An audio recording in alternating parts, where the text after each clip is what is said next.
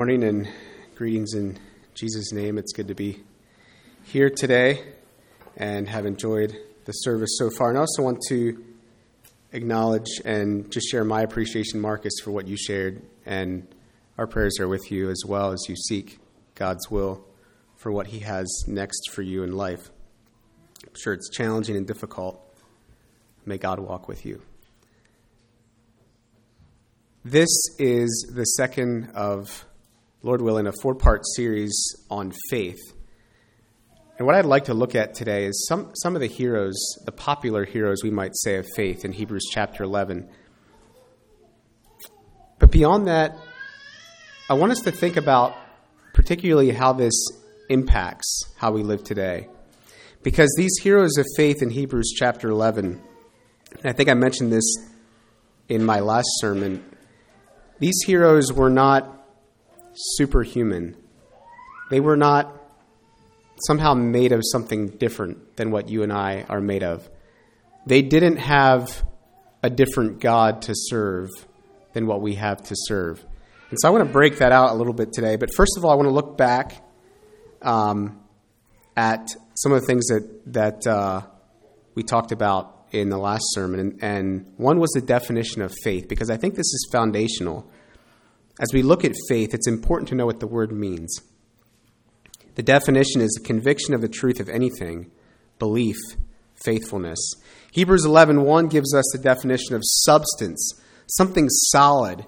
And that seems to go counter with what we think about when we think about faith because faith at times may seem elusive.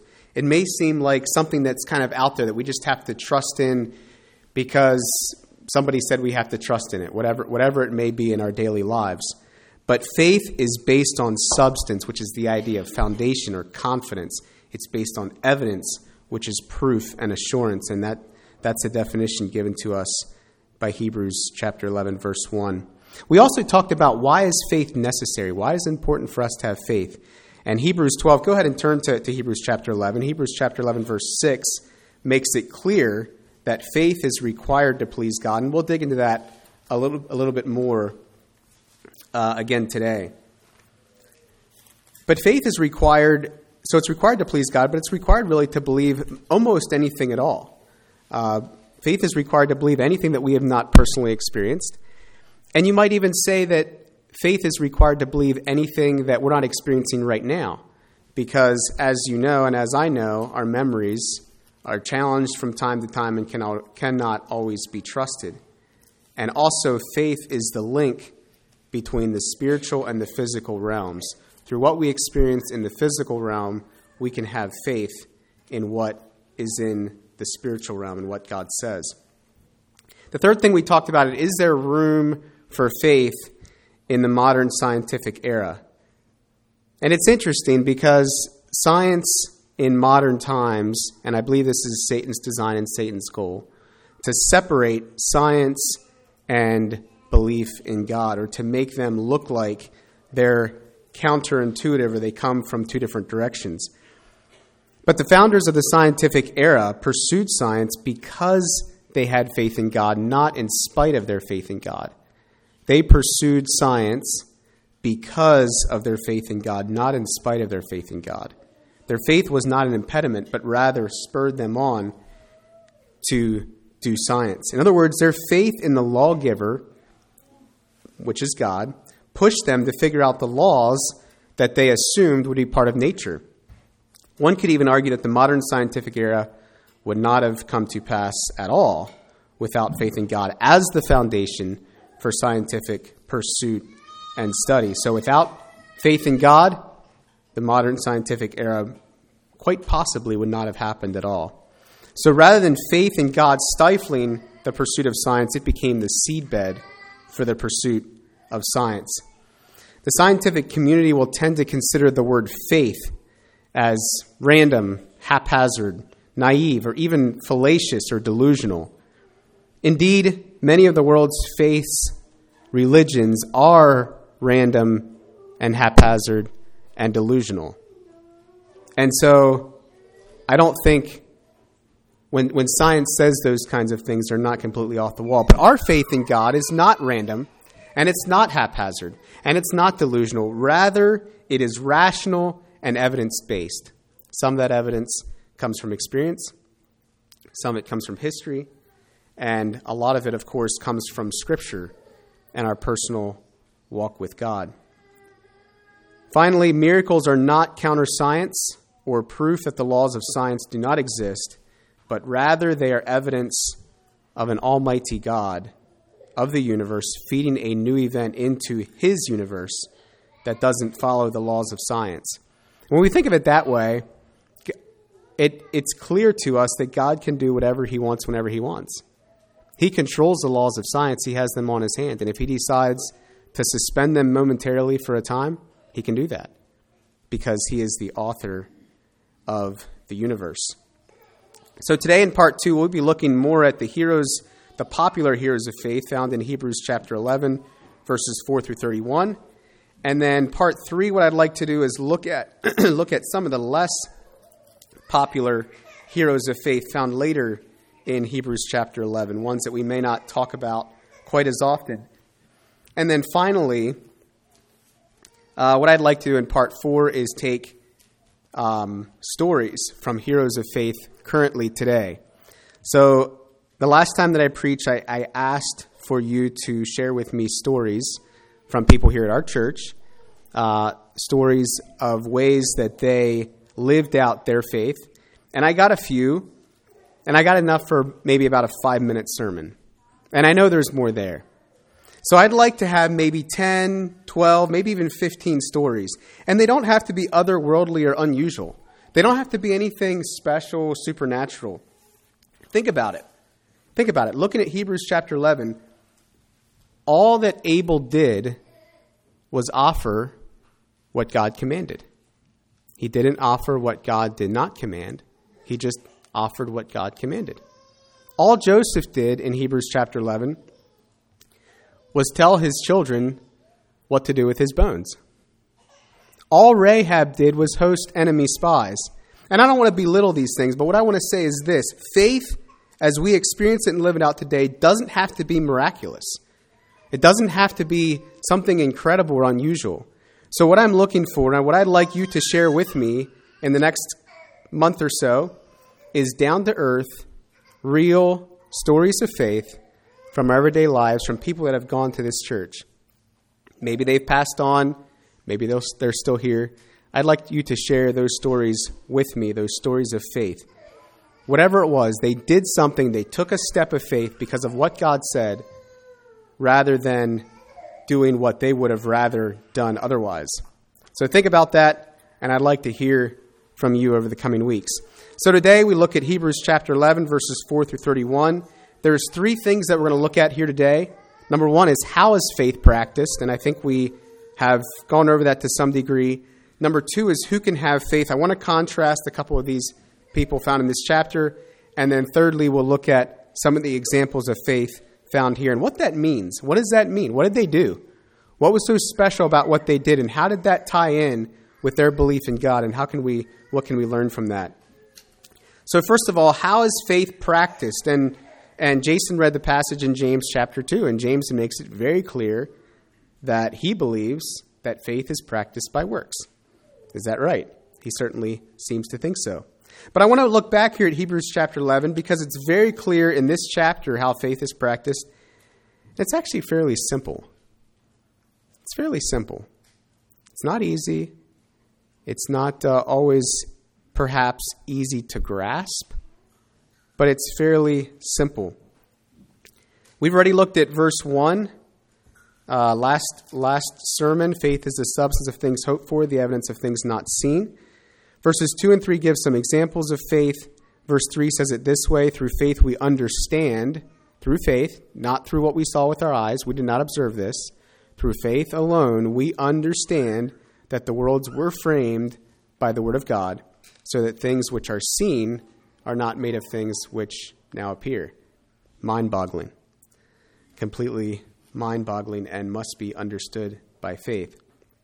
But in verse 6, uh, that's what I want us to focus on with this question. There's some key phrases here that show us how faith is practiced. Hebrews chapter 11, verse 6 Without faith, it is impossible to please him, for he that cometh to God must first believe that he is, and that he is a rewarder of them that diligently seek him. The reality is, it's impossible to please God without faith. Why? Because if we're going to come to God, we must first of all believe that he exists. Basic. If we don't believe that he exists, we're not going to come to him.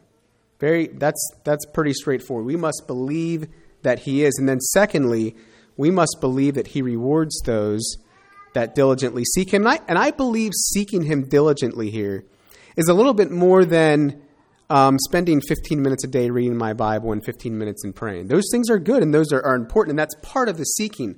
I don't want to belittle that. But the idea here of diligently seeking, I think, is beyond that.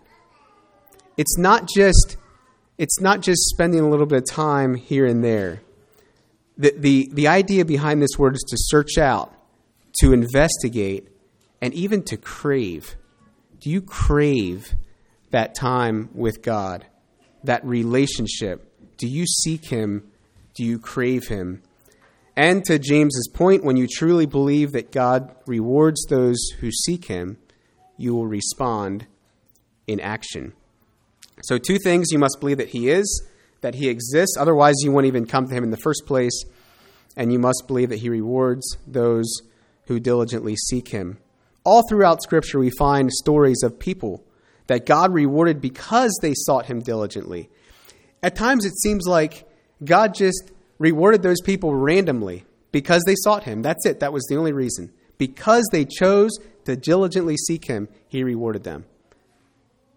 And we find story after story after story of that. And he promises to reward us if we seek him as well.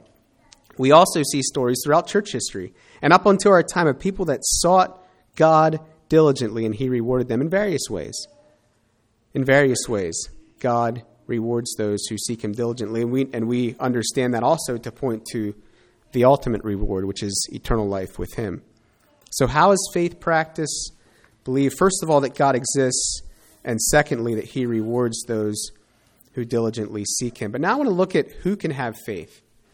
Who can have faith? Is this open and accessible to anyone? Now, intuitively, we know that anyone can have faith.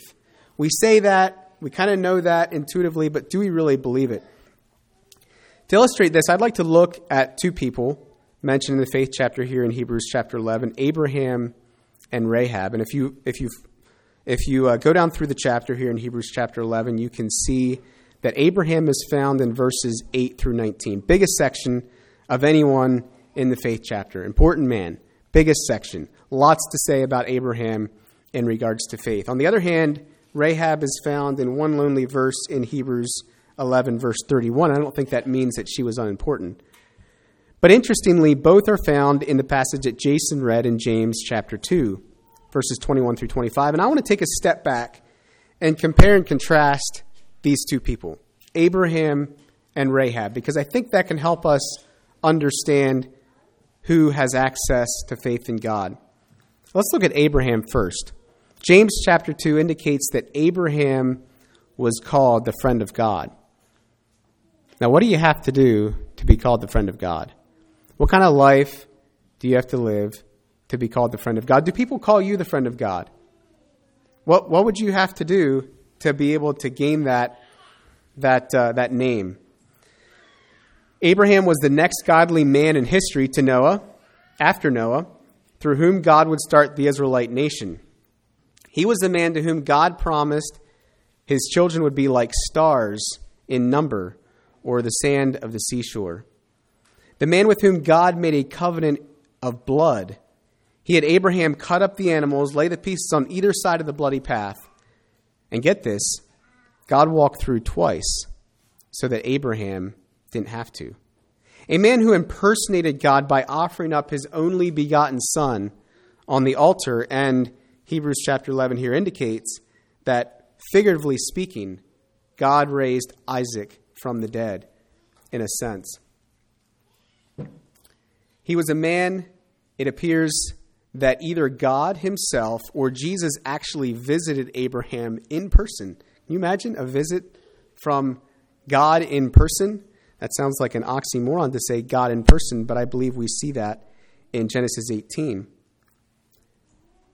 A man who it, who it appears that God, either God himself or Jesus, actually visited along with two angels. And it appears that God himself visited Abraham's house and that God himself ate a meal with Abraham. I don't know of any other case like that in the Bible where God himself ate a meal with a man. And finally, Abraham's conversation at the end of Genesis 18 is unparalleled in Scripture, except maybe by Moses, Jesus. You could probably also say Job had a personal conversation in the same way with God. But in verse 16 in Genesis chapter 18, God is asking himself, I get this, God is asking himself, should I, I'm going to do this to Sodom and Gomorrah, should I tell Abraham about this? Should I tell Abraham about this thing that I should do?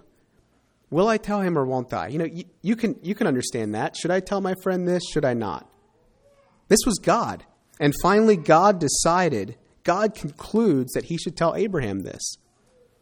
And then in verses 20 through 33, detail the incredible conversation. You can turn there, Genesis chapter 18. Just scan over that conversation that Abraham and God had.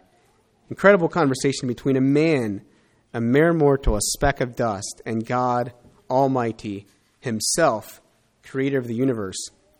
And Abraham has the audacity and the persuasion, and I don't know if I can fully understand this, to persuade God to not destroy Sodom if there are 10 righteous found there. And God actually agrees. God actually agrees to honor Abraham's request. So that's Abraham. That's Abraham. What about Rahab? Rahab was a prostitute the lowest of the low. As a matter of fact, Hebrews chapter 11 refers to her as Rahab the harlot. And it seems that her questionable background was still used to identify her here. Rahab the harlot. Not only was she a harlot, but she lived in a heathen culture, a culture that worshiped idols, sacrificed children, practiced low, moral, low morals, etc., etc., etc. She lived in the bad end of town. A culture that was so bad that Le- Leviticus 18:28 says that the land actually vomited them out of the land. That's how bad the culture was that she lived in. Yes, that Rahab, the lowest of the low, the scum of the scum, the type of person that if we would see walk in the street, we would probably shield our eyes, turn the other way, and hope to never see them again. The kind of person that if she were to come into our church today, we would want to avoid. We probably would not want to sit with her or talk to her. And yet, in James chapter 2, which talks about faith and works, we see several verses on Abraham. And then there's a transition verse in, in verse 25 that Jason read. The verse starts with likewise. And the NIV, it says, in the same way. In the same way that Abraham was justified through his faith by works in that same way, Rahab, the harlot, was also justified by works through faith in God. In the exact same way. How? How was she justified? It gives two, re- two things in James chapter 2. She received the spies and she sent them out another way. That's it. That's all that she did. And because of that, she was justified by her works through faith in God in the exact same way that Abraham was, the friend of God, the man who conversed with God in the way that you and I converse today. You see, you can be a friend of God, experiencing intimacy, conversation, and communion with Him, or you can be the lowest of the low, the scum of the earth, a wicked person in a wicked culture, living a wicked lifestyle. And either way, you have access to this thing called faith. Every human in the world has the same access to God through faith as every other human. Now, I don't want to belittle what Rahab did because it was an act of faith, for sure, in a land where there was no faith in God. The Canaanites knew that the Israelites were coming. I would imagine they knew about uh, the promise to Abraham that in 400 years this people is going to come back. I would imagine word of that leaked out. That'd be my guess. And the Canaanites knew, and maybe they were even counting down the years. I don't know. But I think that they felt fairly safe because they probably imagined their gods stronger than the uh, than the gods of the Israelites. Which, if the gods of the Israelites would be would be strong, they wouldn't be in Egypt after all. But surely they also knew that for 40 years this group was wandering around in the desert, and that now the Israelites' God had defeated the gods of the Egyptians in spectacular fashion. And surely they knew how the, how the Israelite God had preserved his people by giving them food in the desert, how their clothes didn't wear out, and most of all, how they defeated everyone and every God in their path. And now finally, this God of Israel defeated Baal, the strong water god at the Jordan River, by causing the sea to causing the water to stop flowing and allowing his people to cross. And that was the last God that I believe represented protection to the Canaanites. And so Rahab took, took her life in her own hands. Her choice of believing in God was a matter of life and death. And Rahab backed up her faith with action. Can you imagine? Living a completely despicable lifestyle, and yet just a little thread of faith, a small seed of faith is all that it took. And she jumped into action. She believed that God is, and she believed that God rewards those who diligently seek Him. But I want to look at other examples of faith here in Hebrews chapter 11. Let's look back and see how these men and women believed that God exists and that they also believe that God rewards those who diligently seek Him, because I believe this can give us some perspective on how we can live out our faith today. The first example is Abel in verse 4. Abel brought an offering that was acceptable to God, and it contrasts his offering. His offering was contrasted by that of Cain who did not bring something that was acceptable to God. Abel listened to what God required and brought that offering. Enoch walked with God. Noah, because of his fear, his respect, and his awe of God, he walked by faith and not by sight. We already talked about Abraham, but I believe that this um, kind of sums up Abraham's life. This is something that I heard recently that I think is a good summary of the life that Abraham lived and that he experienced. Because there were four times that Abraham had a choice. Am I going to believe what God says, or am I going to go my own way? The first time, God said, I'm going to send you out. And Abraham said, Where? And God said, I'll tell you later, just go. The second time, God said, I'm going to give you a land. And Abraham said, Where? And God said, I'll tell you later. Just wander around for a while. The third time, God said, I'm going to give you a child. And Abraham said, How? And God said, I'll tell you later. Just wait. And then the fourth time, God said, Now that you have your child, go and kill your child. And Abraham said, Why? And God said, I'll tell you later. Just walk up the mountain, take the knife and the fire. And every time Abraham obeyed. Not only did he obey, but he obeyed fully and he obeyed immediately. Incredible.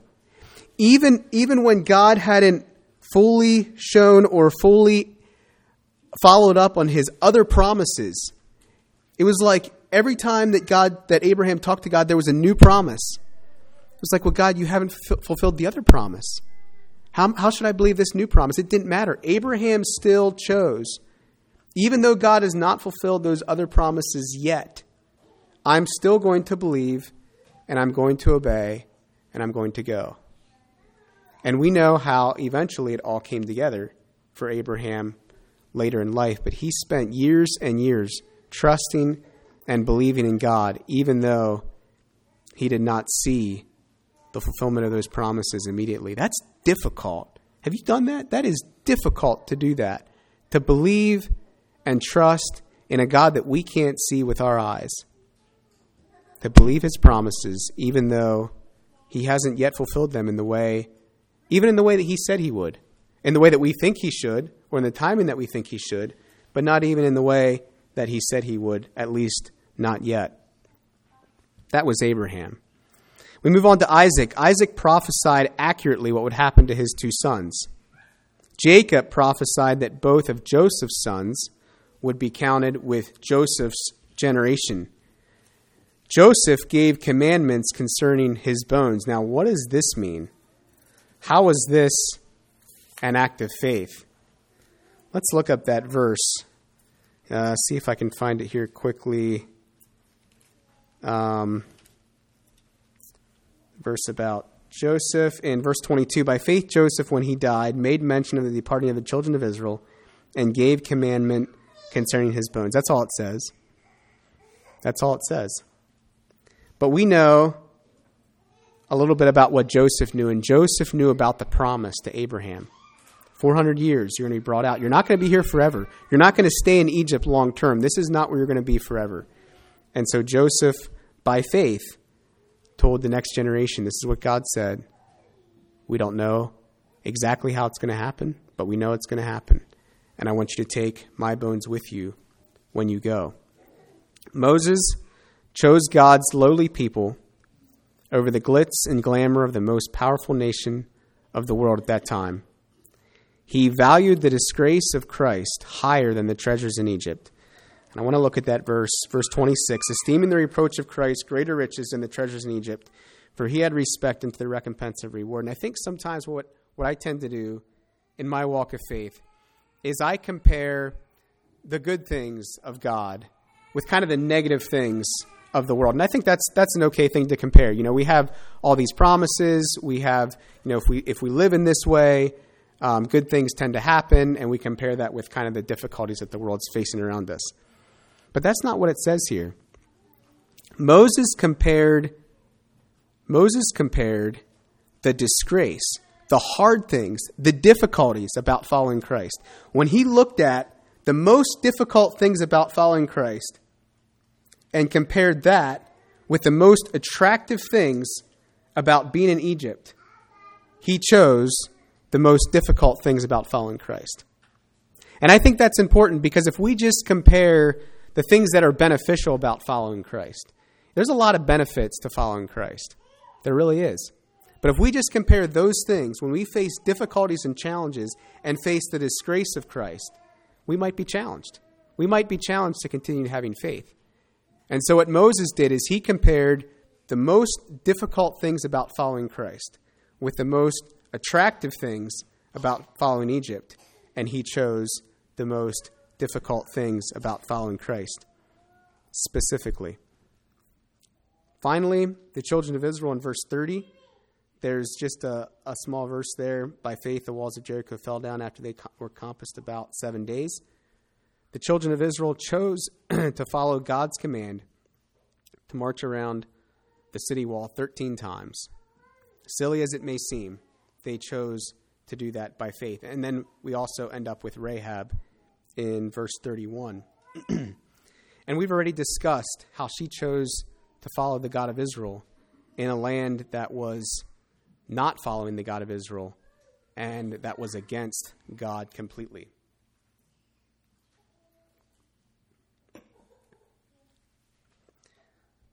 So I want to conclude by looking at, by re, first of all reviewing and then looking at a couple of ways that we can use these examples to spur us on in our faith today.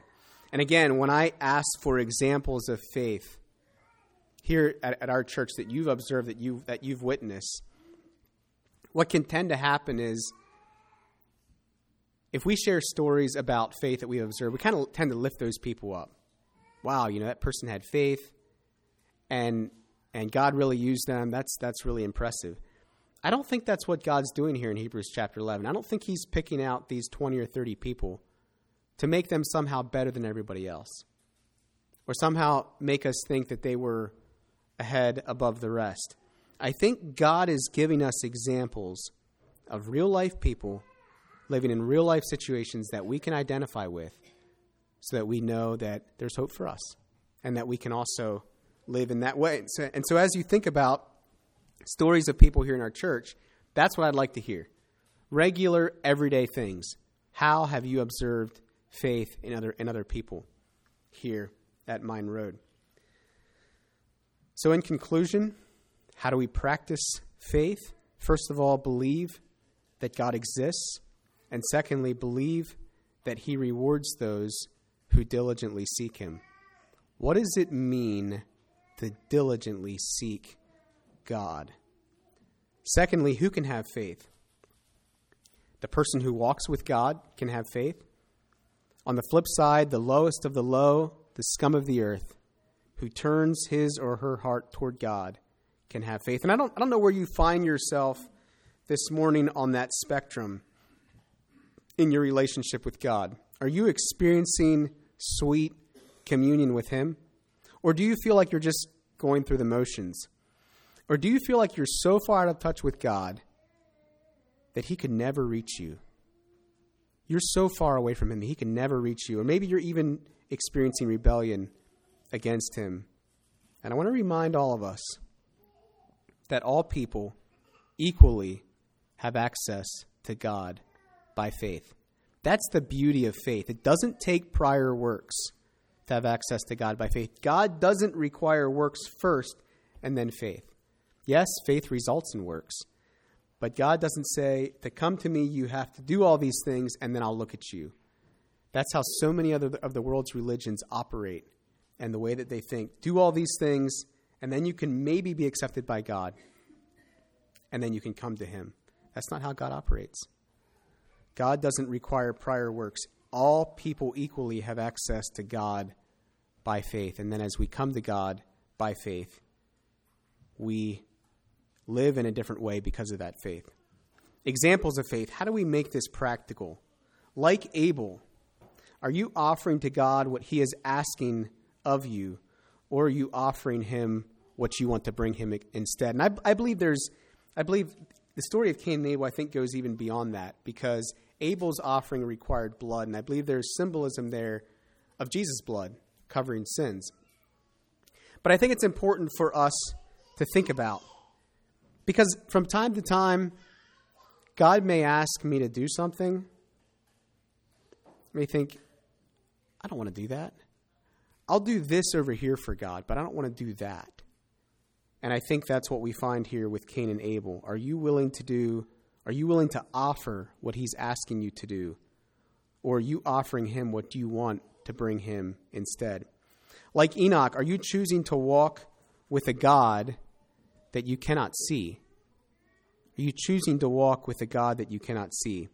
Like Noah and Abraham, are you willing to walk by faith and not by sight? Like Isaac, Jacob, and Joseph, are you choosing to believe God and his promises? Are you sharing them with your children, even when circumstances appear like the exact opposite is happening? Those three generations experienced a lot of difficulty Isaac, Jacob, and Joseph. The family is spiraling out of control, and yet God had a plan and God had promises, and those three men doggedly believed God's promises in spite of where their family was in that situation. Like Moses, are you choosing Jesus, even those things that are unattractive about Jesus in our day and age, over the glitz and the glamour of living in the world's most popular, most powerful nation of our time?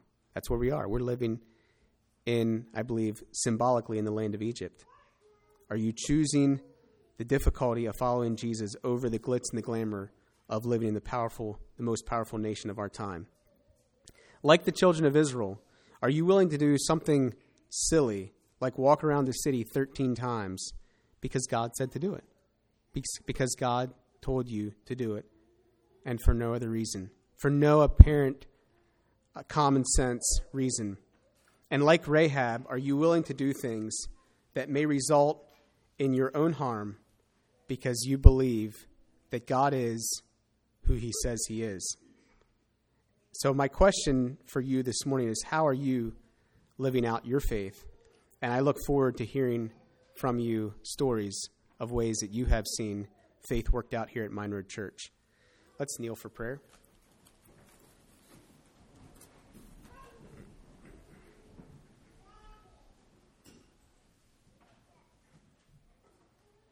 Father, thank you for the opportunity that we have to come to you in faith.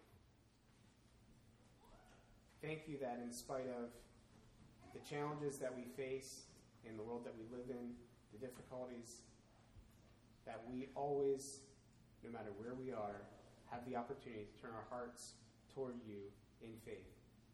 Thank you that you accept us when we do that.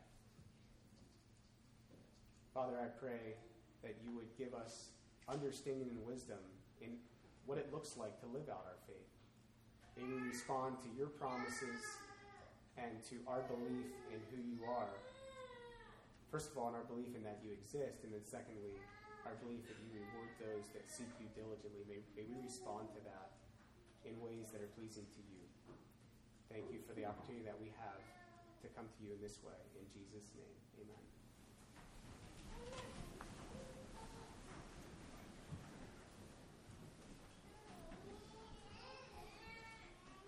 Thank you for challenging us this morning, Larry. Uh, do you believe that God is who He says He is? And then are you willing to act on it? I looked up the story of Rahab a bit, and Joshua 2 records that that evening before they all went to bed, she went up and talked to the two spies. And she said, We heard the stories, and we know that your God is God. And she actually uh, gives expression of faith in God there. Your testimony this morning? Do you believe that God is who He says He is, and are you willing to act on that? Or whatever else you have to share. It takes faith for me to believe that my husband Jonathan can be with Jesus. How is that possible? I thought, well, it just takes faith. Takes faith. Yeah, pretty much, man.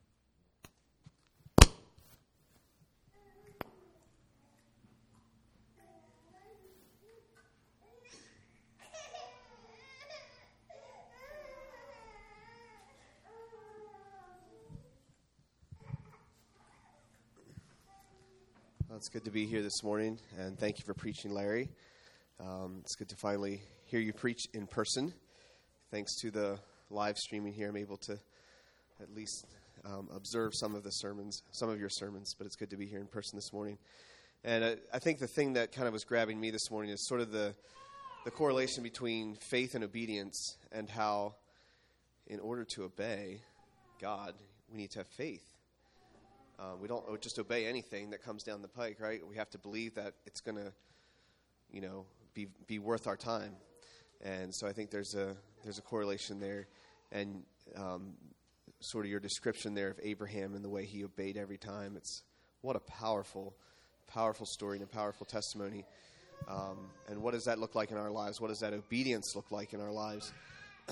um, takes a internal check, I believe, for each one of us.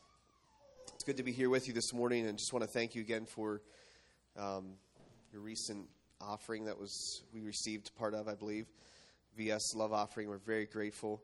Um, I think every time we receive that, my wife and I kind of look at each other and just shake our heads and wow. so we're very grateful to you as a church in the ways that you um, bless us and um, walk with us in, in where we're at. Also to our small group here you all know who you are. Um, your recent gift here this week was a blessing as well, and just meant a lot to us. So we're very grateful for the, for that. Um, and uh, yeah, God bless you as a church here and what you're doing. Um, God is working; He's moving. Just it would. I'm sure it would be good for you all to hear some of the things that are happening in our lives and and um, my wife and I keep talking about that we should probably write an email and, and update you all. Uh, our lives are very busy, and we're discovering that, um, and I'm sure you all discovered that too. But there's there's just it feels like there's endless amounts of people to put your life into, to to spend time with, to interact with, to um, just help. and I think my wife and I are sort of in a season of feeling that where there's a lot of so many people around us that we could put our lives into, and, and where do we start and stop and still raise our family? So if you think about us, you can pray for us in that, and just for the work of Choice Books. Um, yeah, we're grateful for you as a church, and thank you for your support. Thanks, Larry, for sharing. And yeah. We